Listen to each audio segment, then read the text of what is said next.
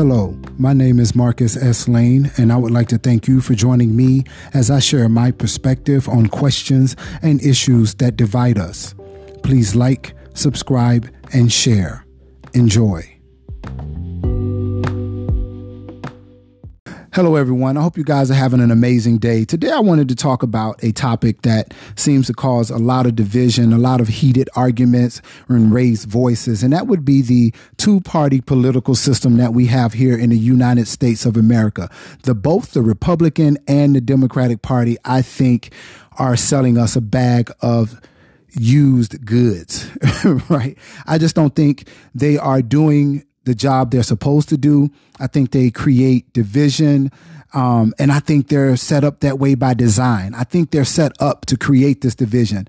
And I don't see it changing. I only see it getting worse. And you know what? We have nobody to blame but ourselves because we elect these people in the office and we continually elect these people in the office. Me personally, I don't see how someone can claim that they're conservative about everything or liberal about everything because I've never personally met a person who was conservative about everything and liberal about everything. But the problem is when you become a Republican or a Democratic senator or a congressperson, it seems as though you have to walk those party lines. You absolutely have to. It doesn't matter if somebody is proposing something that's better for the country, you have to pick what's best for your party, or else you won't get reelected. You lose support of your party. Barack Obama once told his story that when he was a U.S. senator, um, he had people, friends, associates that were on the other side of the aisle that he, were, he was close with, that he could communicate with, and they would talk and they would get things done. As soon as he became president, those same people would tell him, "Hey, you know what? This legislation that you guys are trying to get passed, it's a, it's great, it's good. I like it. There's a lot of great things about it, but I can't vote for it because." I'm a Republican, you're a Democrat. If I vote for it, my party will kill me. My party will make sure that I do not get reelected. The word has come down. And I'm sure Barack Obama isn't the only president that had to go through this. I'm sure George W. went through it, Bill Clinton, and the first Bush before him, all the way back to Reagan. I'm sure this is just how politics work in Washington. And you know what? It's absolutely garbage because it should not matter what party you belong to. If somebody from another party comes up with an idea that is better better for the country, you should be on board. But you know what the problem is? They don't want another party taking credit for doing something great because if that other party takes credit for doing something great, then they get reelected. They end up in power. And that's not what they want. Everybody wants to push their Republican values and then they want to push their democratic values. What about our human values? What about the values of the United States, of this country, right? We all want to live in a safe neighborhood. We all want health care.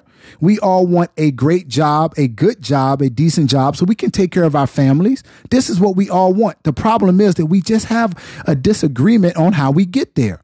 But as soon as you start putting the political parties into it, we can't even talk. We can't even have a conversation. The Republicans hate big government and they say the Democrat wants big government. So I got an idea. Why don't we meet somewhere in the middle?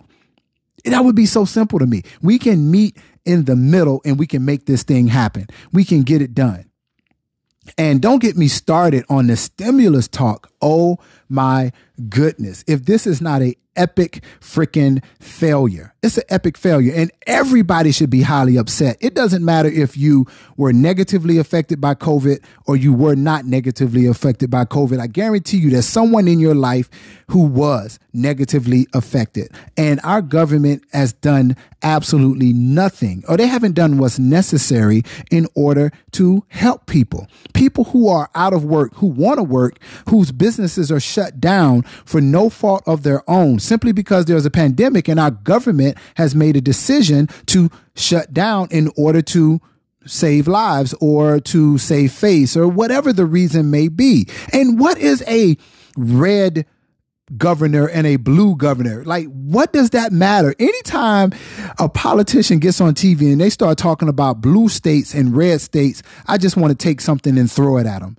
because in those states, there are people that live in those states. Every single person in that state is not Democrat. Every single person in that state is not Republican. So why are you talking about well this governor is a he's a democratic governor so we don't want to give them aid and this this governor well he's a republican governor and we don't want to give them aid you're making it personal and it shouldn't be personal it should be about the people and it should not be about the party this is absolutely aggravating and again it is our own fault we allow it to happen. There should be term limits. Young people, if you're t- in your late 20s, early 30s, you should be running for office. Come on. I mean, it just seems like these older people that are in there, and I'm not blaming all older folks, but I'm just talking about the ones that are in office, that are in their 60s and 70s, that have been there for eight terms, five terms, six terms. Come on. Really? Do you think they really understand your suffering and your plight? Do you honestly think that they know what it feels like to live paycheck to paycheck, to have to wonder how they're going to pay their rent or their mortgage? They don't understand that. Their kids go to private school. All of their kids, for the most part, go to private school. Most of the, what they say, what, 70, 80% of people in Congress are multimillionaires? Come on, man. They cannot relate to where you are. They can't. And you can tell by the packages and the stuff that they're rolling out, the way they're trying to help you is basically helping themselves. When they talk about a stimulus package, they're trying to stimulate the economy. They want you to take that $600 or that $1,200 and they want you to go out and buy a PlayStation, a flat screen TV, an iPhone. That's what they want you to do so the economy looks good so they can get reelected. That's what they want to do. If they really wanted to help you, instead of leading you to fish, they would teach you how to fish, right?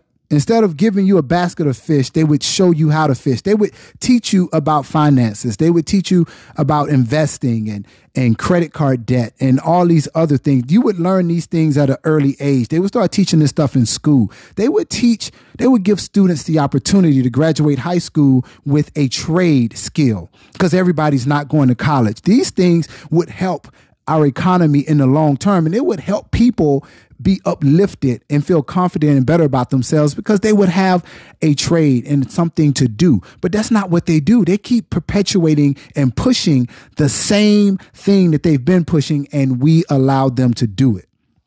I just feel like we've been bamboozled, hoodwinked, and ran amok.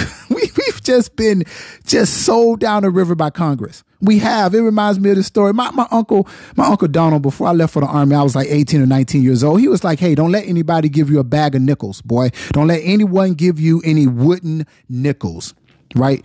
No wooden nickels. And I know what that meant at the time, but as I've gotten older and wiser, I figured it out right? Wooden nickels are basically worthless, but the person who's giving them to you, if you are somebody who is hurting, you're scared, you're fearful, you don't have much money, you're hard for you to survive, and someone gives you a bag of wooden nickels and they tell you that this bag of wooden nickels is going to help you it's going to help you get out of your current situation. You're in such dire straits that you're going to accept that bag of wooden nickels and then you're going to say, Hey, this person gave me this. I love them. Clap, clap, clap. They helped me out. But as soon as you go to try to cash that in, you're going to realize that's not real money. You can't do anything with that. You can't get anything with that. That's what's going to happen. And that's what Congress is. They are a freaking bag of worthless freaking wooden nickels. And I'm not saying all of them. I'm talking about Congress as a whole, not as individuals, but as a whole, because I'm sure there are individuals in there who mean well and who try well. And I understand that. But the way the system is made and the way the system is set up, they can only do so much. The system needs to be changed. In order for that to happen, us as the electorate, right? We need to elect people who have those values, who aren't saying, hey, I don't care if it's a good ideal. I'm not going to vote for it if it's not a Republican or a Democratic ideal. That's just garbage. That's absolutely garbage. If you make less than $30,000 a year, the government is doing nothing for you right now. They're doing nothing because that little funky $600 or $1,200 or whatever they're going to give you is not going to help you if you're already four months behind on your rent is not going to help you. You're a server working at a restaurant, working hard five days a week, 12 hour shifts, doing the best you could. And all of a sudden, COVID hits and you lose your job. It's not your fault your restaurant shut down. And I know some of you out there are saying, well, they could have found a better job, right? But guess what? Somebody has to work at those restaurants. Somebody has to work at McDonald's. Somebody has to work at the the sit down dine in restaurants.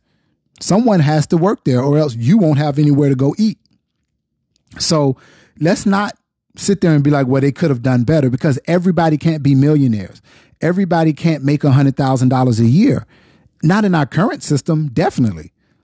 It's just not going to happen. And that is an issue and that is a problem. So, with that being said, what do you guys think? Like, how do you feel about this? Am, am I the only one? I know I'm not the only one. How do you feel about the two party system? What do you think needs to be done?